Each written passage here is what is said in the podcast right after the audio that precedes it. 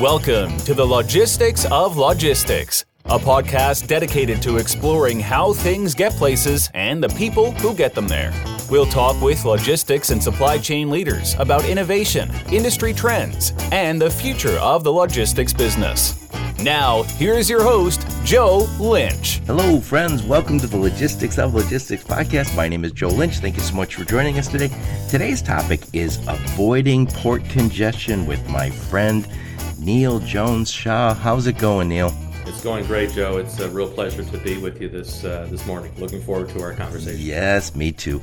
So, Neel, please introduce yourself and your company. Great. Well, thank you, Joe. So, my name is Neel Jones Shah. As Joe said, I'm the Executive Vice President, Global Head of Air Freight uh, for Flexport. Flexport is a full service air, ocean, truck, uh, customs brokerage uh, freight forwarder.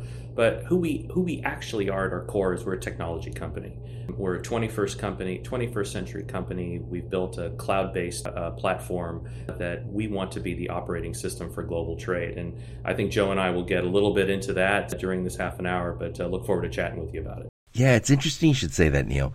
I was talking to Rick Watson, who's an e-commerce guy, the other day, and I'm going to say the e-commerce guy because he's very, very good at this. And um, we were talking about Amazon, and he said Amazon's opening some new retail stores, and he said and they're doing logistics and they do e-commerce and they've got these distributions, and he said Amazon isn't a retailer, they aren't e-commerce, they aren't a logistics company. He said they're a technology innovator, and I was like, and I've been thinking about that ever since he said it. And just as you mentioned, Flexport, it came from technology. It's it's it's interesting when we what we look at our supply chains now and our logistics platforms it's more and more technology innovators. And it doesn't mean you don't know freight forwarding, clearly do, but it means, hey, we, our DNA has tech in it.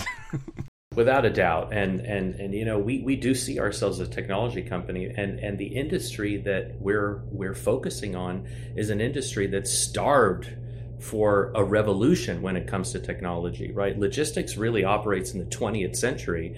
And last time I checked, Joe, I think we're well into the 21st yep. century.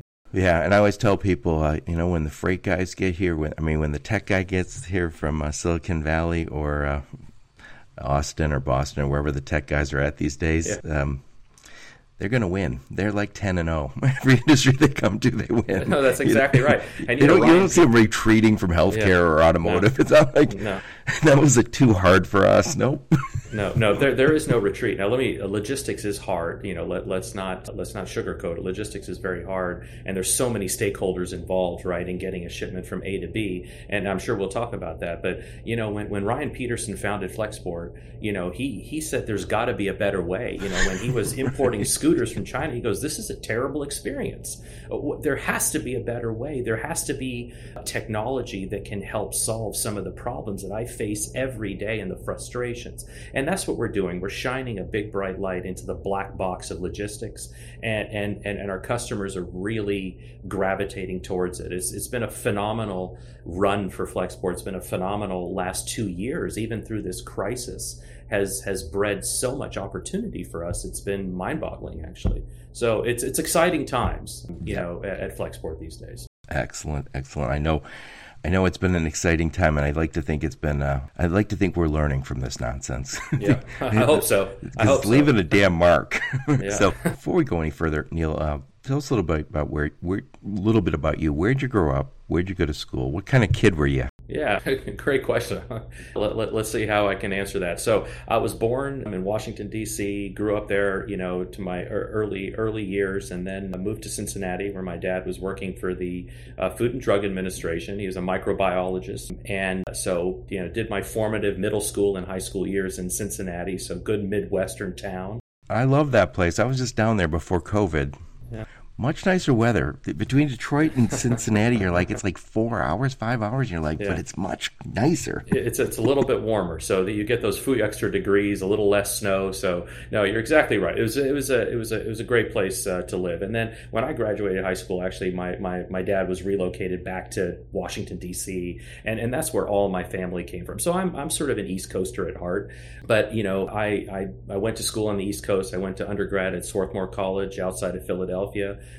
a small uh, liberal arts fancy. college. Yeah, and That's not an I- easy school to get into, I don't think, is it? it's it's not an easy school to get into, but it was a great experience, and I was I was lucky they let me in, and I, I you know I, I loved my my four years there, and then I did my MBA at Columbia. Um, I did consulting for a few years, um, and then I did my MBA at Columbia, and then I, I promptly joined United.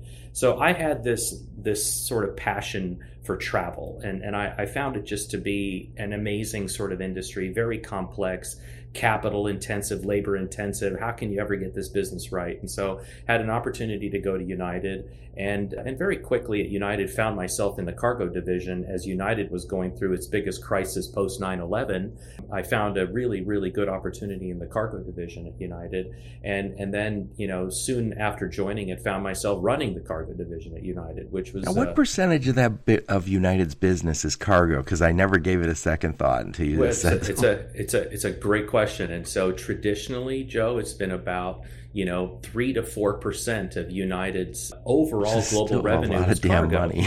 but but guess what, Joe? It's, it's still a lot of money, but you know what the percentage of cargo was last year was thirty percent of United's total Whoa. revenue, right? Because passengers' business fell off. They were able to use their passenger planes just to carry cargo, and they're called preighters, and they put them in the sky. They're very progressive about it. And all of a sudden, the cargo division is doing multiple billions of dollars in revenue and saved the carrier through the crisis. So wait a sec. So uh, do they take the seats out and put something else like a floor in there so they can move cargo in the same plane? Well, you know, so so United didn't do that specifically, but some carriers did, like Air Canada and Emirates and Lufthansa. Out of some of their airplanes, they removed all the coach seats. They're pretty easy to remove. They kept the overhead bins, but they created space for cargo, and then they used the belly, right? And so between the belly and the seats, you know, you could you could load, you know, a good amount of cargo, 45, 50 tons, and and It's like and my old minivan. yeah, that's exactly right. That's exactly. You take all the seats out and you load everything you can in there. And and if you you remember Joe back in March and April and June when we had the PPE crisis, right? We're trying to get personal protective equipment in. We're at the early Yeah. uh, throes of COVID. Well, these these sorts of airplanes made a difference, right? Because they were perfectly suited for this volumetric, you know, boxed cargo where you could load up in China and then you know take it off the airplane whether you were in Chicago or L.A. or Frankfurt or, or London and and and these Preighters really played an important role early in the crisis. What is Preighter? it's it just stands for passenger freighter, so they shortened it to Preighter. You know, and and and these things won't be around forever. You know, again, it's an innovation the industry came up with to say, hey, we've got a severe shortage of capacity. How are we going to fill this gap? Right. and and and yields had soared to twenty dollars a kilo, so it, you could actually afford to fly these airplanes without passengers, and and the airline could still make money. And and, and you know, from an airline perspective, they could keep their pilots busy, they could keep their airplanes running, which is much better than storing them, and and keep people at work, right? So it, it was it benefited a lot of people, and I I think uh, again, you know, the logistics business, airlines, ocean carriers, you know, when when push comes to shove, there's a lot of innovation, right? That that we can bring to bear in order to solve a crisis. It still doesn't mean this industry functions that well, but Right. you know, when when we have our backs up against a wall, I always do get impressed that we find a way. Right. I, I read an article a few years ago, and it's always it's stuck in my mind. And it was uh, somebody saying we live in a world of predictable miracles, and Yeah. just the COVID vaccine is a predictable miracle. Sure. It, when the Spanish flu hit, there was nobody saying, "Well, somebody should cr- create a vaccine for it," and then you say, "Yeah, please do it." and there you go.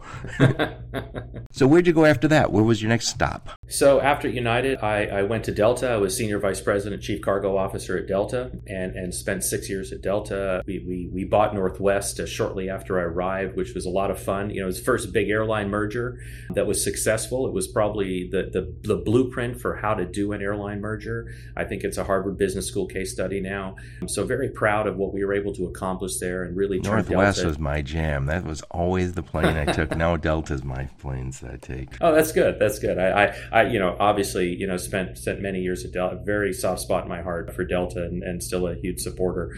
And then after Delta, I, I, I left Delta in 2013, and I'm I'm off uh, doing consulting. Uh, work very uh, worked with the Boston Consulting Group, and then in 2017, you know, joined uh, joined Flexport. You know, I met Ryan um, Peterson. I met Sanne Manders, who's our COO And you know, I, I just I love the story. I love what they were trying to accomplish. I, you know, I was skeptical. I'm like, man, you guys got some big dreams, and I've been in this business for a long time, and we always disappoint.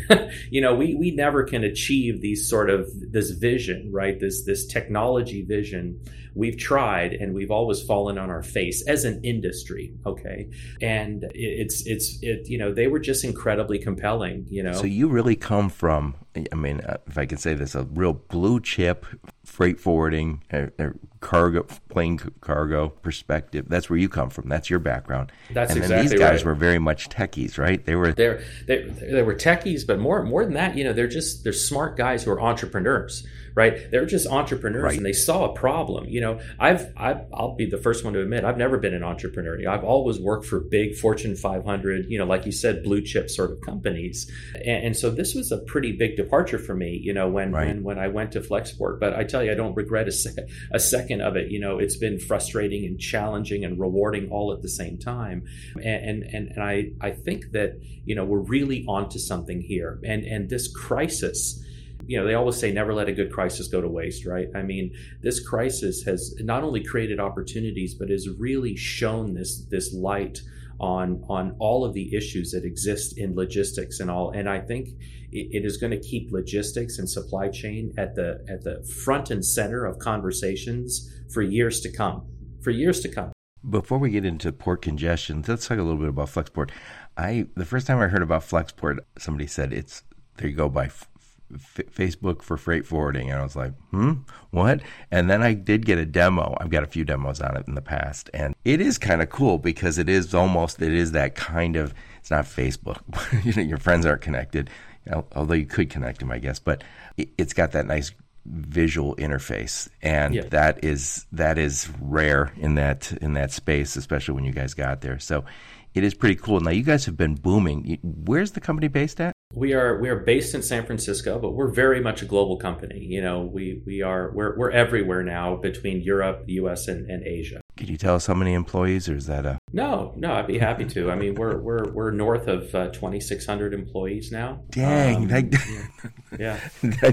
you guys have been growing like a yeah. weed. Yeah, growing like a weed. I can't even keep track of the, the number of offices we have, but but you know we just opened Toronto. We're we're about to announce a couple of more cities coming up here early next year. You know we're in several locations, in the U.S., in Europe, in Asia. It's it's really been phenomenal because when I joined you know, I was like employee, I think 210 or 220, and that was just in 2017. So, wow. I mean, that's it's pretty pretty phenomenal growth, you know, over the years. Yeah, that's see, that's growth. That's that's the difference with the tech companies. And what's interesting about the tech companies is because you're more efficient, because you have the technology, you can use.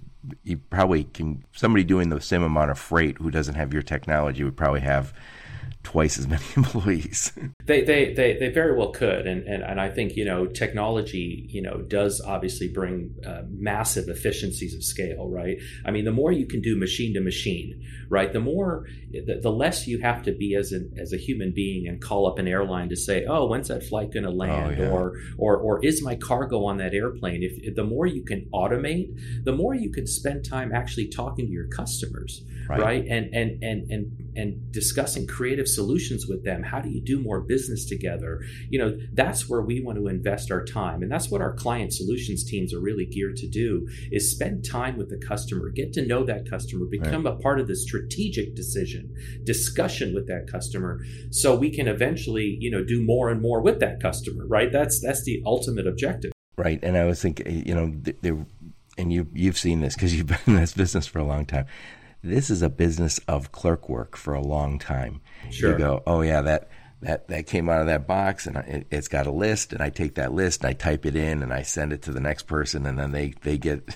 and there's always somebody taking a piece of paper and go hey can you take that fax and scan it and attach it to that file there's oh. always a whole bunch of that kind of thing happening Joe it's it's it's mind boggling I mean you know you, I'm, I'm sure you travel a lot I don't know when's the last time you had a paper ticket right I mean you, you don't you can't even remember the last time you had a paper ticket right you can travel any in the world, you know, with a, with an app on your phone, and that's all you need. You don't need even your supporting documentation. It's all on an app on your phone. You know, I, I mean, I, I, didn't trust it for a while because I would get my sure. Yeah, you're like, I would print well, the what paper. if it disappears or exactly? I was like, what if TSA rattles me and then I can't find it? yeah, yeah, yeah. But but you trust it now, right? Because yes, you know, technology revolutionized, you know, how, how how we do that. But in freight forwarding, man, we still move billions of pounds of paper around the world right. because of exactly what you said. It's a clerk-driven business. I have a dock box and it has all the paperwork, and somebody's got to stamp it and shuffle it over here, and then put it on a connecting flight, and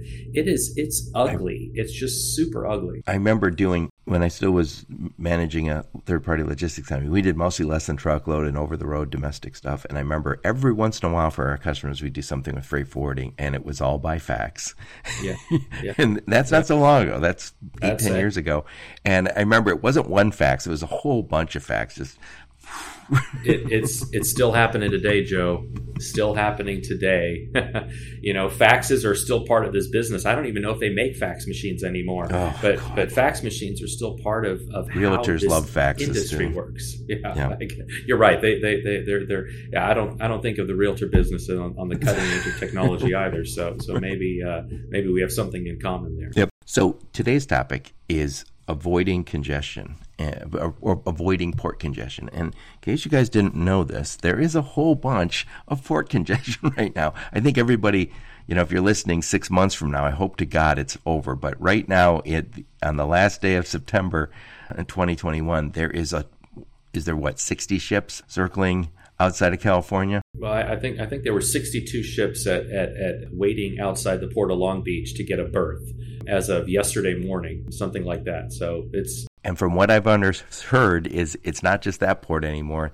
That that is this contagious. It's now uh, every port, every viable port is more congestion exactly. than normal. Joe, it's the same story. Whether you go up to Seattle, Tacoma, or you go east to Savannah, or you go to Rotterdam, it, it, it, it's a similar. You're gonna you're gonna get the exact similar sort of story, right? No matter where you go. So I know that it's probably a ten hour conversation, but could you give us like a few bullet points on what is causing that damn congestion? Well, I mean, you know, the congestion at the port is is is is driven by you know a few things. I mean, first and foremost, I mean, you know, you have just massive amounts of demand, right? There's just we all so we, much. We all went crazy for, buying stuff for, for goods. We're we're crazy buying stuff, right? And and it's everything, and and so there's there's a lot of demand, right? I, we didn't go on vacations because we couldn't. We didn't yeah. travel as much because we couldn't, and some people got money from the government, and that they some of it felt like a windfall. Some of the people got money, and it's not a bad pandemic when you can sit and buy stuff online.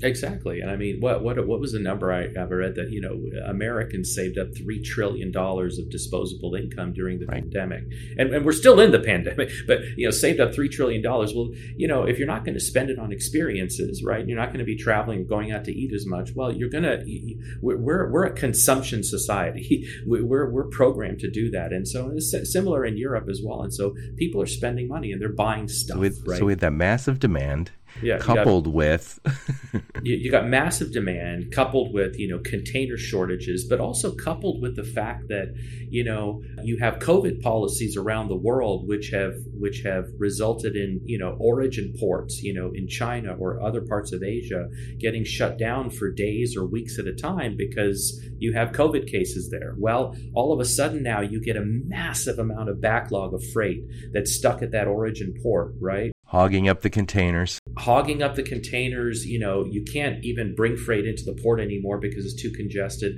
And then all of these ships are off cycle right? They're just not they're not circulating the way they normally would because they're spending 15 30 days waiting for a berth. Right. that means they didn't make their sailing back to asia in time. And and then you got congestion there as well because the ports have experienced all these random closures. And right. so it's sort of this self-fulfilling prophecy that is sort of you know wait. And then you get, you know, crises like the Ever Given in the Suez Canal, blocked up the Suez Canal for seven to 10 days. Yeah, and that's well, like 5% of world's commerce goes through there, right? Well, then, you know, all these ships are headed to Rotterdam, and, and then, you know, 10 ships show up at the same time. And now you're backlogged there, and they don't get to Asia. They don't get back to Asia on time, and and and this is this is you know the the cycle that keeps repeating itself. I think we had this delicate balance that that when it was working well, it could absorb a little more demand or a little less demand, and it just worked. And we didn't have, you know, 10,000 or I don't know what the right number is. We didn't have tons of extra containers. We didn't have tons of extra capacity on trucks or rail or anywhere else. Or, and then all of a sudden, we had this surge and we can't get the containers. And also, once you get it here, you know, we might have a, we have a trucking shortage. We have, have a trucking shortage. You have you know you have a dock worker shortage. You know, just getting getting containers out of a port, you know, is taking a lot longer than it did. You know, warehouses are full. Warehouses are full. So you know, if you want to do a transload operation, where are you going to do that? You're, it's going to take you a lot longer than you would have three years ago. So you know, everything feeds on itself, Joe, right. and so you get delay on top of delay on top of delay, and then a transit time that was reliably 30 days in 2019 is now 75 days right, in right. 2021. Well, you got to think about that throws supply chains into a huge turmoil right. because factories are also delayed with their production because they're also getting delayed getting raw materials in. So if the factory's late, you got 75 days of now transit on the ocean that typically means you might miss your shelf you know your your promise date or you may miss the selling season. And and so that's what's driving cargo now. You know a lot of people are talking air freight. You know hey how do i bypass this? Because right. I, I, can only afford 15 days of transit. And right. so you know the air freight business is is just like ocean is booming everywhere. I mean right. it is they're crazy times crazy times. So yeah, and it's funny. People are going to stop listening to my podcast if I keep saying it, but I keep saying VUCA. We talked about it off offline. Is this volatility, uncertainty, complexity, and ambiguity, which makes us all feel? And you said something interesting when we were prepping. Is this that when in terms of VUCA times, when you have that much complexity and all this ambiguity and uncertainty and volatility, you start to say, well, um, maybe tomorrow I'll know more, right? Yeah. maybe tomorrow. Yeah. And you said people are kind of waiting. A lot of shippers, large shippers, are saying, well, things will go back to normal soon, right? Yeah. But yeah. and they don't want to make a decision, and who blames them, right? yeah. the foundation isn't there right now you, you, you can't blame them because remember, we've been conditioned by all of the previous sort of, you know, uh, every other crisis we've had to deal with.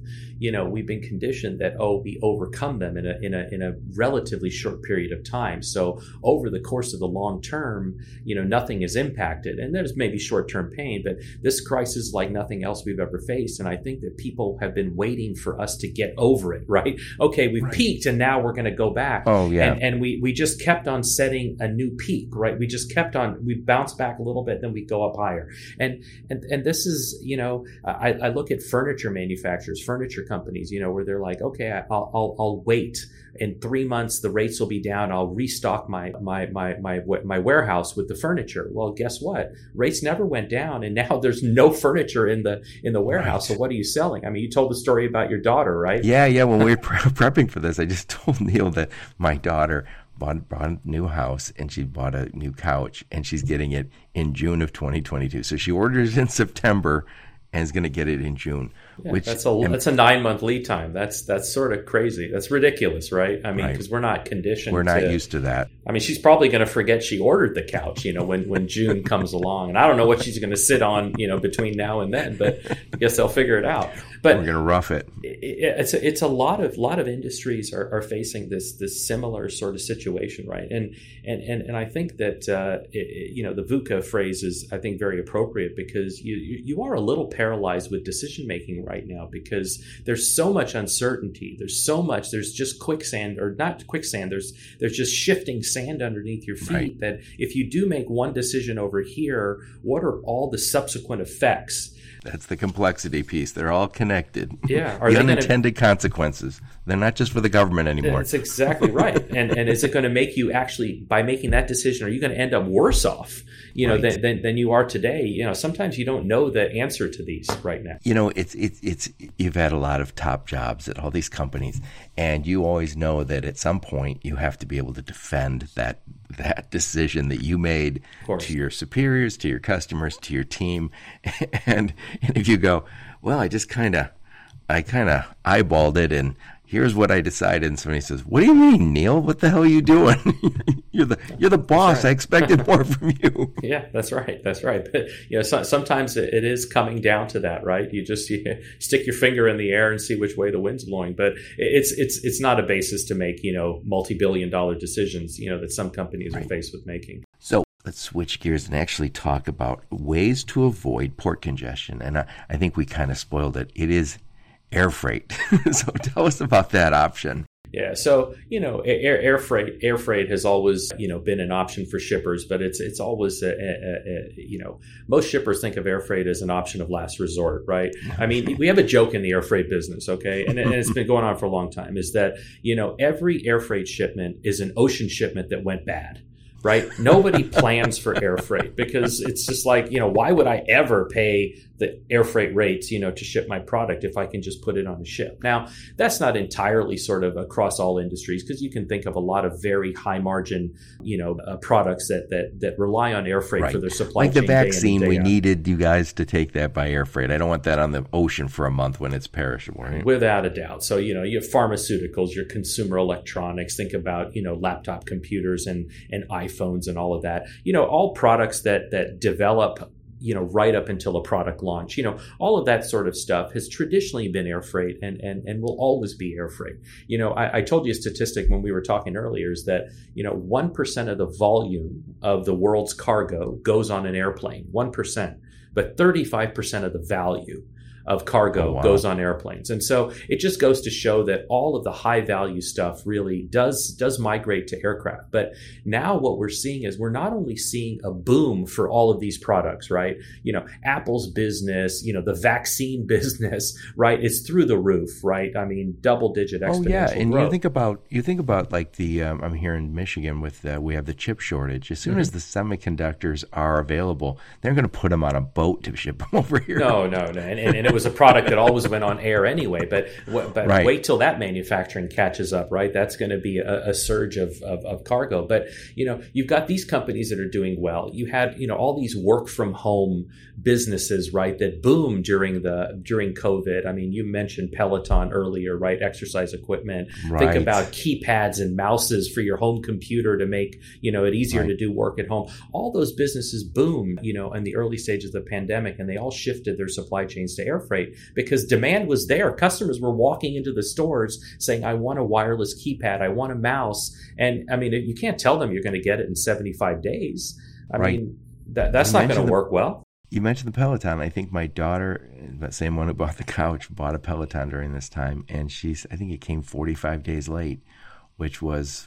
That's actually pretty good. That's pretty good. I mean, yeah. you know, given well, given what's happened to supply chains. it's one, I think it came at the end of last year, but it's one thing if you tell them it's going to be this long. It's another yeah. thing if it, it's every day feels like an extra day. Sure. You know, you now have, you know, industries that that weren't actually, you know, traditionally users of air freight now saying, "Oh my goodness, like I've got to I've got to convert my ocean to air freight because if I don't, my fourth quarter is finished. I'm not going to be able to even get product on the shelves, you know. Right. Uh, and and so uh, we we have a lot of conversations with customers like this in terms of, hey, how can we split some of their highest selling SKUs off? How do we get the the 10 or 15 of the best SKUs and get them on an airplane and right. send the other 80 on the on the ship? You know, they're having to triage their businesses in this way just in order to, you know, keep, you know, their their revenue projections all in right. place. Right. And and that's the trick. I think one of the things that's been a kind of constant conversation when it comes to the fourth quarter and getting stuff here for the holidays is reducing the SKU count. So if you have 300 SKUs and you make the most of your money on these 40, then those are the 40 that you're going to potentially air freight over. Yeah. And when we were prepping, we talked about this. Is you know sometimes you would at Christmas time you'd see those gift sets where they're like, get this cologne and it's got you know comes with a little bag, you know, leather bag with stuff in it. I think this year we're not going to see as much of the added on stuff, right? Yeah, I, I, think all of that tchotchke that came along with, uh, right. you know, that, that that was on a slow boat from China, as you know they right. say. I, am not I'm not sure that that that that stuff is going to be around. And and by the way, you know, you know, you you you make a really good point about you know the 300 SKUs and picking out the 40 that are the most important you know, from a Flexport perspective, that's what technology allows you to do, right? You go right upstream into the order management system like we do with the factory. Mm-hmm. And we can easily bifurcate. These are the 40 SKUs that need to go air freight and the other 260 are going to go ocean.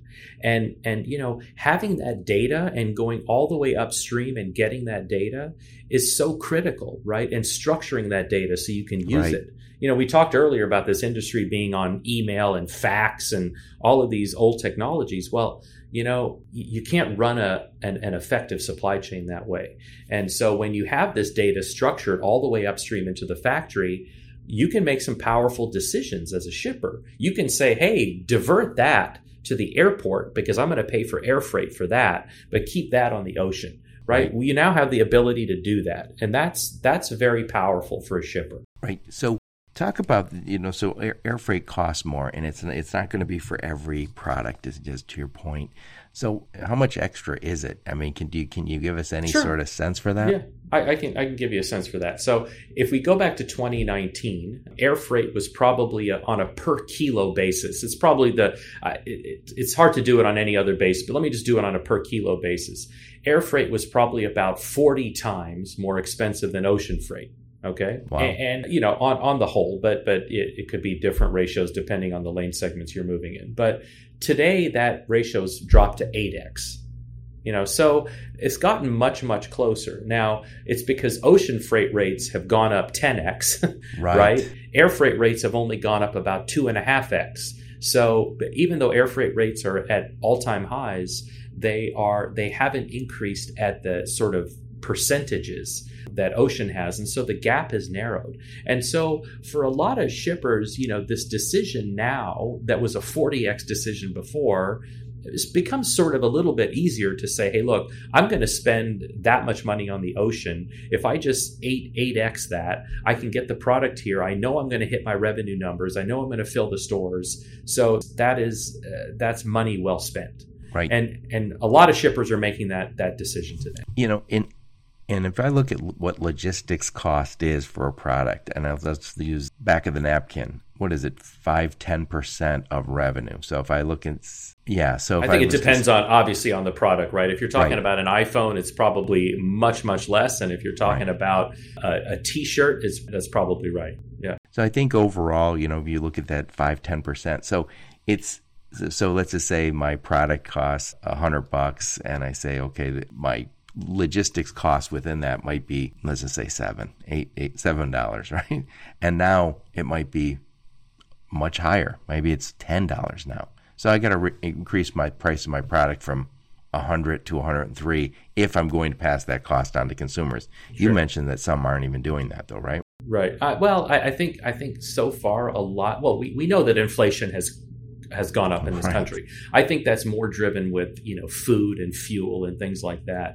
I think that for a lot of consumer goods, I think shippers have tried, companies have tried to hold the line. But but I do think that because this crisis has lasted so long, I expect in 22 that a lot of this extra supply chain cost is going to start to get passed along to customers. Right. But you think about you think about this as a consumer if you're going out and doing some Christmas shopping or whatever you're shopping for in the fourth quarter, there's it's when when everybody in the retail business and probably the e-commerce business becomes whole, right? That, that Black Friday isn't Black Friday is black ink, guys, and it's not. so it's when retailers come alive. If somebody said, "Now, Neel, you have to pay 104 dollars or 103 or 105 for that that you paid 104 last year," you're not going to give a second thought. I mean, if it was, if you're buying thousands and thousands, or let's just say you're on a fixed income, you might say, well, I might buy a little less, but I'm still going to buy. Kid wanted that doll, you're going to buy that doll if it's I, on I the shelf. Uh, uh, uh, Americans, Europeans, you know, where a lot of the consumption is happening, are not going to abandon the holidays because you know there's there's a, a premium or a surcharge for the logistics that, right. that, that, you know of getting that present to, to market. On the long term, though, over a long term, those price increases will start to have an impact, right? Consumers will buy less. And if they buy less over time, that's going to mean you know sh- people are going to sell a lot less product and maybe right. that's what it's going to take to get supply chains back into equilibrium where demand falls and then we're we're in we're in equilibrium again that's sort of the worst way to do it because we don't want demand to fall because you know right. we'd rather demand goes up and we find a way to to to keep moving product Right. So when we were prepping for this, we talked a little bit about this. The worst thing isn't paying extra for logistics costs. It, it's no fun. Nobody, you don't like delivering that bad news, and no one wants to hear that my prices went up ten or fifteen or twenty or thirty percent, whatever whatever it went up. Right. But but when you think about it, empty shelves is the real problem because first off, if I'm a CPG and I don't deliver the goods to my retailers, they are going to lose faith in me, right? They're going to also potentially fine me. They're going to say, you owe us money because I could have had something else on those shelves. You're also going to lose revenue. I mean, that's there's no way around it. If there's nothing on the shelf, you can't sell it. Then the, the, you're going to also have your customers going in and sampling other products. Where I, I'm a big I'm a big Diet Coke drinker, and for the most part, I won't abandon that. But if you make me and I have to drink some other product, maybe I like it better, right? Maybe. And then last yeah. but not least, we mentioned about SKU reduction. I think we're going to see companies reduce SKUs in retail. And I think that when we see that, it's going to happen because I can't count on these guys. One of the things that's going to go into it, I can't count on them. Who cares if they got a great pro- selling product? It's only here 80% of the time. So I'm stepping off my soapbox now, but my message is logistics cost isn't the isn't the biggest problem here. Yeah, it, it isn't, and and at the end of the day, it's much better to get it here because the everything that you just mentioned has a much more, I think, exponent has an exponentially bigger impact on on the company's long term than you know whatever they might pay for logistics today. It's it's important to keep your competitive positioning, right? You want to retain your market share. you know, you want to hit your top line revenue numbers. Those are all very critical metrics um, for CEOs today. And right. you know, logistics is what it is, and and so you sort of have to deal with it. But the worst case situation is telling a customer, "Sorry, I didn't get it here because I couldn't afford the cost of the ship or the airplane." Right. They're not going to look too kindly on that. So now that we've established that you you definitely should be looking at this to, if you want to get around that port congestion you want to make sure your stuff is here for christmas or for, for the fourth quarter whatever that is we should be looking at air freight for certain products now will there be capacity so if i call my friends at flexport and say hey neel i heard joe and you talking and yes i want to move stuff by air is that can you get that done, or is that going to be yeah? Call us in the first quarter. yeah, no, you know, uh, well, I mean, it, it's going to be a little bit of both, Joe. But I, I think that you know, overall, uh, you know, air freight capacity is also you know completely maxed out, right? I'm gonna I'm gonna I'm gonna give you some numbers that probably be a little bit shocking. But if you were to go back to 2019 and you wanted to charter a 747 between Shanghai and Chicago, a very popular air route, you would have paid about $500,000 to charter a 747 wow. that carries 110 tons of cargo between Shanghai and Chicago in the fourth quarter. This is the traditional peak season, as we call it. We've right. been in a peak season for 18 months now, but right. this is the traditional peak season. Today, to charter that same airplane from Shanghai to Chicago would cost you between 1.4 and 1.8 million dollars. So and three or four times more. Three or four times, and and actually, you may not. You, you don't even guarantee to get an asset because the assets are so spread so thin, and and so sold out that even if you're willing to pay those prices, it's not like there are 10 providers lined up to offer it to you, right? You may get lucky and, and get one flight. So capacities C- capacity is extremely limited on the air freight side as well. Demand is far exceeding it. Now, from a Flexport perspective, you know we made some decisions early on in this pandemic, you know, um, to take long-term capacity. We partnered very closely with Atlas Worldwide Holdings, largest operator 747s in the world, and and we took a couple of airplanes on long-term contracts, and and and we did that with several other carriers too, taking block space agreements, everything that that we felt we needed to do in order to protect our customers and keep their supply chains moving. And it's it's proven to be a very very good decision for us because you know we we've been able to put solutions in front of customers that some of our competitors haven't been able to do simply because we have these assets at our disposal. But right. they too are, are quite maxed out and and you know we, we do our best every day to to accommodate all of the requests that we get but at some point right you're completely sold out and and there's right. not any more freight you can squeeze on but so so when you get those blocks, that do you do you say you get to say that's we want these planes to move from here to here and here here to oh, here? Oh, yeah. Do, okay. Yeah, we, so, we we we we tell them exactly where to fly, and and they fly a schedule that we put together, and we do it in close cooperation, obviously, with the airline course. because right. it's their crew resources and where they right. have to do maintenance and this and that. But but you know, like we have a strategic partnership with Atlas. It's a it's a strategic partnership. I right. talk to them every day. I'm very I close bet. to their senior management team. Yeah, and and you know they we we we find ways to to to do to make everything work to benefit the end customer. You know, they're also very focused on the shipper right? You know, because they're the ones that ultimately pay the bill that make all of this possible. And so right. you have to put creative solutions in place and you have to then deliver a reliable product. At yep. the end of the mm-hmm. day, you have to deliver a reliable product. And that's what we're really focused on doing. Yeah, and you mentioned the, the term strategic a few times, and I think that's so important because I think people who, you know, committed to a strategic partnership or relationship with a, a company like Flexport, they're in a lot better shape than the people who said, "Oh, I just kind of talked to an I, I, I send this stuff out to ten freight forwarders and say who's cheapest." And that transactional model, this is the time it bites you right now. Oh, it hurts you. It hurts you so bad. I mean, if it if you were the shipper that just went out to bid for every air freight shipment, man, you are feeling the pain right now because a very few people are even interested in your business because they're already too busy, and because you never formed a strategic relationship with a logistics service provider, right? Or you know, you you you find yourself at the bottom of the barrel, right? They they almost don't trust you. They're like, oh, if I help you out today, you're not going to be loyal to me tomorrow, right? And and you know, we've really doubled and tripled down on that strategic relationship. You know, we were always strategic to our smaller customers because they relied on us from everything, right? We were their supply chain, and so you know, we always had a strategic relationship with them. But even the larger customers customers that like to keep you at arm's length are now sort of very engaged in the strategic conversation right. at a very senior level. You it's know, time for a big hug. it's time. Oh yeah, they, they want to they want to keep you close now.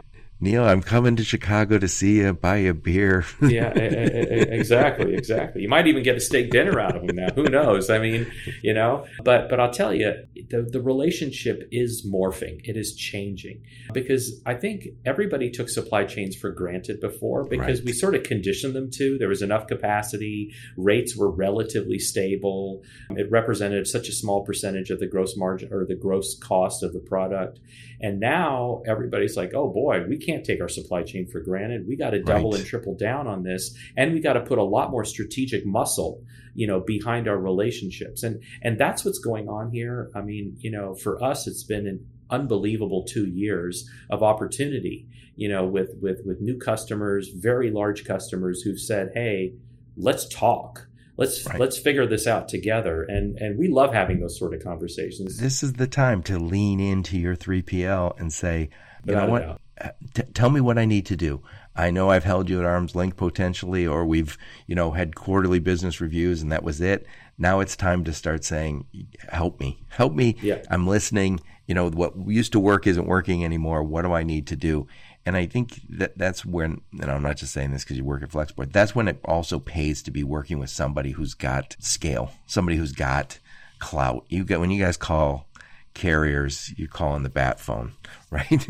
There, uh, you have also yeah. you know dedicated assets yeah. to you. It's different than the mom and pop freight brokers are out there who do a great job. I'm not putting them down, but they don't have the uh, they don't have the buying power. You're right. It, it is difficult. I mean, you know, there, there are thousands of, of great companies that, that are in this business. Um, but but you know, if if you don't have the leverage today and you don't have they didn't you know, sort of charter that, 747s. No, it's it's uh because you know that that that's a big balance sheet activity, right? When you're when you're you're betting hundreds of millions of dollars on on you know over a long term period of time. So I, I, think that you know you're exactly right. Is that that you know the, the companies that weren't able to do that are finding themselves in a in a pretty tough spot.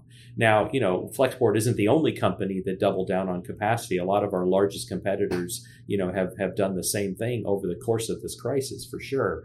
Uh, but uh, you know you're going to have to continue to believe in yourself as an LSP. You're going to have to believe you know that you can put creative solutions together and that the customers will end up paying for that creativity and reliability. You know, I tell our shippers today, you know, I have very frank discussions with with a lot of our customers and I say, "Look, guys, you have got to you've got to optimize for reliability today. If you're trying to optimize for that last right. nickel or that last dime, you are going to find yourself in a world of hurt. Okay? Optimize for reliability, keep your right. businesses moving forward. Right. And and I think most of them have take have heeded that advice and like, okay, whatever it costs, it costs. But let's now make sure when you say it's going to be there on Tuesday, it needs to be there on Tuesday. Right. You know, it's interesting. I always say any process can be made more efficient, right? Meaning fewer resources used. In any process, ideally, you can become more effective, meaning hitting the the goal more often. And so you can look at process and say, we've always focused on more efficient, more effective, more efficient, more effective. And now I think in this last go around, we're saying I want it to be more resilient. I want I want it to, I want to be more reliable, which you could say is an, an effective thing, but it's really saying when we hit these VUCA times, I need it to work just the same. Yeah. Because we're not in what, steady Joe? state anymore. We, we used to we used to take reliability sort of for granted and now, we, you know, in the VUCA stage that we're in now, guess what? Reliability is is that's the sand that's shifting underneath your seat, and so reliability now has been thrown out the window, right. and and and and so now you got to double and triple down on focusing on that, and and the rest will fall into place. And I don't know if it'll fall into place in a year, two years, or or six months. I have no right. idea really, but it's it's we're we're we're dealing with this for a while. Okay, it's going to be around. I know somebody knows at your place because you guys have that technology. That isn't there like an algorithm that tells you what to do. so talk a little bit about you your can, technology yeah. and how that helps in these times. Well, I mean, you know, you, you can build algorithms for a lot of things. You still you, it, it nothing nothing supplants or, or or or replaces experience and and you know sort of that strategic sort of thinking and all that that you need to have in order to prepare yourself to to manage through a crisis like this but you know for for, for us the tech is truly what's going to differentiate us down the road. I mean, we truly are building the operating system for global trade. And and and we want we want we would love for 50% of global trade to move across our platform, you know, because it truly is bringing a much better outcome and and a much better experience to the shipper.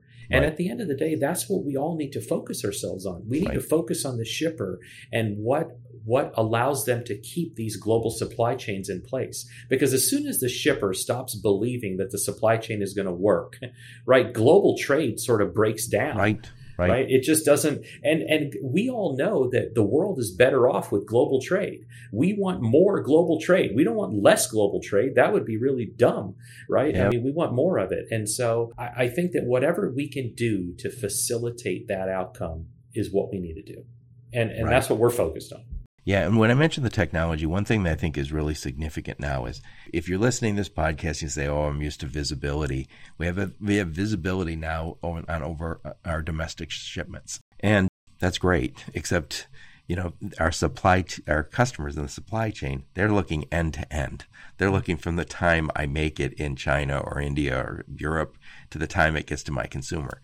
I don't want two days of visibility. I want visibility end to end, and I think the difference was in in our business and when you talk about freight forwarding, there's a whole bunch of different players. It's not just a broker and a trucker and and a shipper and a receiver.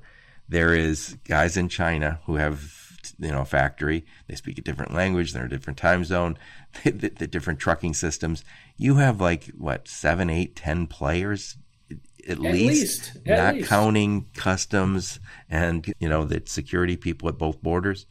So the visibility that you guys can give now is so much more significant because at least now I can say where my stuff is. Yeah. I've always been in the last few years, last five years, we can say that here domestically.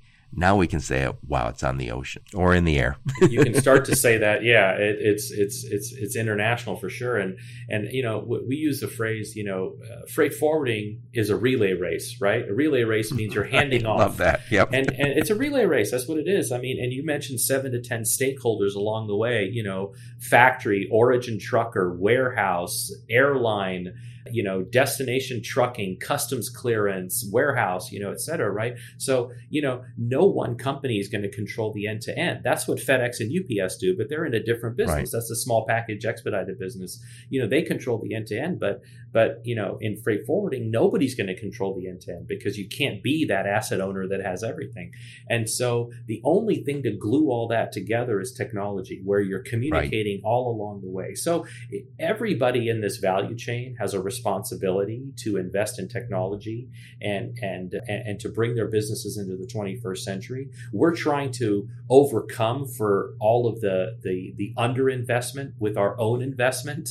You know, right. trying to, to to string all of this together. And I think we have the absolutely industry leading product here. And we continue to have 500 engineers at our company that work day in and day oh, out wow. to continue to add functionality. Yeah, it's a big number. You know, continue to add functionality, continue to you know make our platform better every day it gets better and and more functionality but you know that that's the goal right because because if you can do that now you know you've created something truly special and and it completely changes the experience for the end user Right. And and now you know that factory in China, which you said, oh, they speak a different language. They're they're a contract manufacturer. They don't right. only work for you; they work for you know 10, 10, 10 other you know companies you know those they're now communicating inside the platform. Right. That's powerful because now you have you have that much more information that much further upstream you know in the process. And then right. you can do a lot of things downstream to to make up for that. Yeah and again i've seen you i've seen a demo. You guys got a very cool product and i'm sure it's much better than i only saw it two years ago so it's probably got oh my goodness yeah it's night and day now yeah. So i want to summarize and i want to get your final thoughts on this. So Today's topic again is avoiding port congestion. And Of course, in these, uh, one of the big solutions, as we talked about, is air freight, and and and I think it's not for every SKU. You, you, are going to have to figure that out. It's going to be more likely high margin SKUs, and we're going to probably be talking about reduced SKU count. You know, we're not going to, that, that, that's probably going to be one of the buzzwords for this fourth quarter is reduced SKU counts. What do I actually need? And then, and then again, the biggest cost isn't the additional logistics cost. It's not having stuff on the shelves. it's disappointing customers and end users. And the capacity we talked about, which again, I think this is where you really want to work with somebody who's got some scale. They've got the uh, relationships, they've got the money to spend and to, to charter capacity. We talked about technology. And again, I think the big message also is you need a strategic partner now. Now is the time to lean into your 3PL and say, help me. help me. What do I need to know? Yeah. Um, so, final thoughts on this, Neel. But no, I mean, yeah, I, I agree with everything you, you, you, just said, and I think you know, just in, in the interest of time, I'll just say that look, you know, right now, reliability is everything, and and you know, as a shipper, you need to optimize for reliability. Everything else is sort of predetermined at this point in time, and so you need to work with LSPs that bring creativity to the table that will work strategically with you to optimize for your reliability because that's how you're going to see your way through not only this fourth quarter but let me tell you through 2022 Right. Okay. And and we're trying to do a lot of creative things and we'll hopefully have some exciting things to announce in the coming weeks, you know, about things we're doing to expand, you know, our capacity and things that we can do in order to help take care of our customers, you know, not only just right now, but again over the course of the next couple of years because this crisis isn't going to abate you know, uh, it, it soon. It, it's going to continue, and we're going to feel the impacts of it. So that that would be my overarching advice. And, and at Flexport, we're we're always happy to engage in a conversation with an existing or a new customer. So, who's your sweet spot? Who do you guys serve? Well, you know, we started out serving small, you know, small SMB, small enterprise sort of customers because they really needed our help. They were sort of treated badly by the traditional freight right. forwarders. They didn't get they didn't get the visibility and all that. And for us, it's a it's a it, you know everybody works on the same platform, so it doesn't matter if you're the biggest shipper or the smallest guy. You get the functionality you know and and everybody gets access to that so but but now you know we've started now skewing our growth is skewed towards those big global key accounts right? Those guys that have, you know, thousands and thousands of tons of, of, of freight, whether it's ocean or air freight, and and and really rely on very reliable, you know, daily uplift, you know, all that sort of stuff, right. right? They're not shipping once every two weeks, they're shipping 10 times a day. And and we're starting to now skew our growth because you can't you can't scale a business like ours without starting to work with those right. types of customers. So we're doubling and tripling down on them, and, and and it's been it's been a lot of fun over the past year. You know, getting to know some of these customers and start working for them, and we've got many more in the pipeline. So it's exciting times for us. Cool. Are you guys speaking any conferences? Any upcoming? Yeah. So, I mean, uh, I, I, speak at a number of conferences, you know, representing Flexport, a number of conferences around the world. And we've got, you know, the IATA conference coming up in Dublin um, on, on the 12th to, to 14th of October. But, but the one thing I want to mention for your audience, I think is going to be very special and very powerful is our own Flexport Forward 21 conference. It will be virtual again this year. Next year, we'll be back in person. It'll be on October 19th to the 21st. And just go to flexport.com and you can sign up uh, for this. Yeah, what I'll do is I'll put a link. You guys can give me a link. I'll yeah. put it in the show yeah. notes. Yeah, that would be great. And and I'm going to be doing an air freight broadcast uh, during that that conference that's going to have two very interesting people as part of my panel. First is going to be Michael Steen, who's the EVP and Chief Commercial Officer of Atlas the world's largest operator of freighter aircraft in the world and, and, and very much at the tip of the spear, you know, when it comes to, you know, solving supply chain problems. So we have Michael, uh, who's a good friend of mine and, and somebody I've, I've known for, for 15 years. And then we're also going to have Matthew Smith, who's the Senior Director of Procurement for Western Digital. They are the largest hard drive manufacturer in the world. Their business is booming at an all-time high. We're a major shipper for we're a major LSP for them, and uh, you know Matthew will bring the perspective of a of a large trans-Pacific air freight shipper, right. and and sort of the challenges that that they faced in their businesses over the year, but what what has enabled them to keep up their astronomical growth. So I'm really excited to have these two guys. That they're both friends. They're I think they're, it's going to be a great panel. So Excellent. Excellent. Thank you for allowing me to plug that on your podcast. No, no, it's, uh, I think it'd be great to see. And uh, what I'll do is I'll put those those links in the show notes. And sounds like interesting interesting conversations. And I, I, I love these virtual. I think even when we go back to uh, uh, traveling more, I like the idea that some of this stuff is virtual because I don't want to travel every damn week. yeah, yeah, and, and and more people can participate, which is great. You you, you like that? Yep. Neel, I really appreciate you taking the time. I know I've gone way over. you're, I know you're probably late for two meetings, but yeah. um, thank you so much for coming on my podcast and talking about this very important topic. Thank you very much, Joe. It's been a real pleasure uh, chatting with you and getting to know you, and best of luck. Thank you so much. And thank all of you for listening to my podcast. Your support is very much appreciated. Until next time, onward and upward.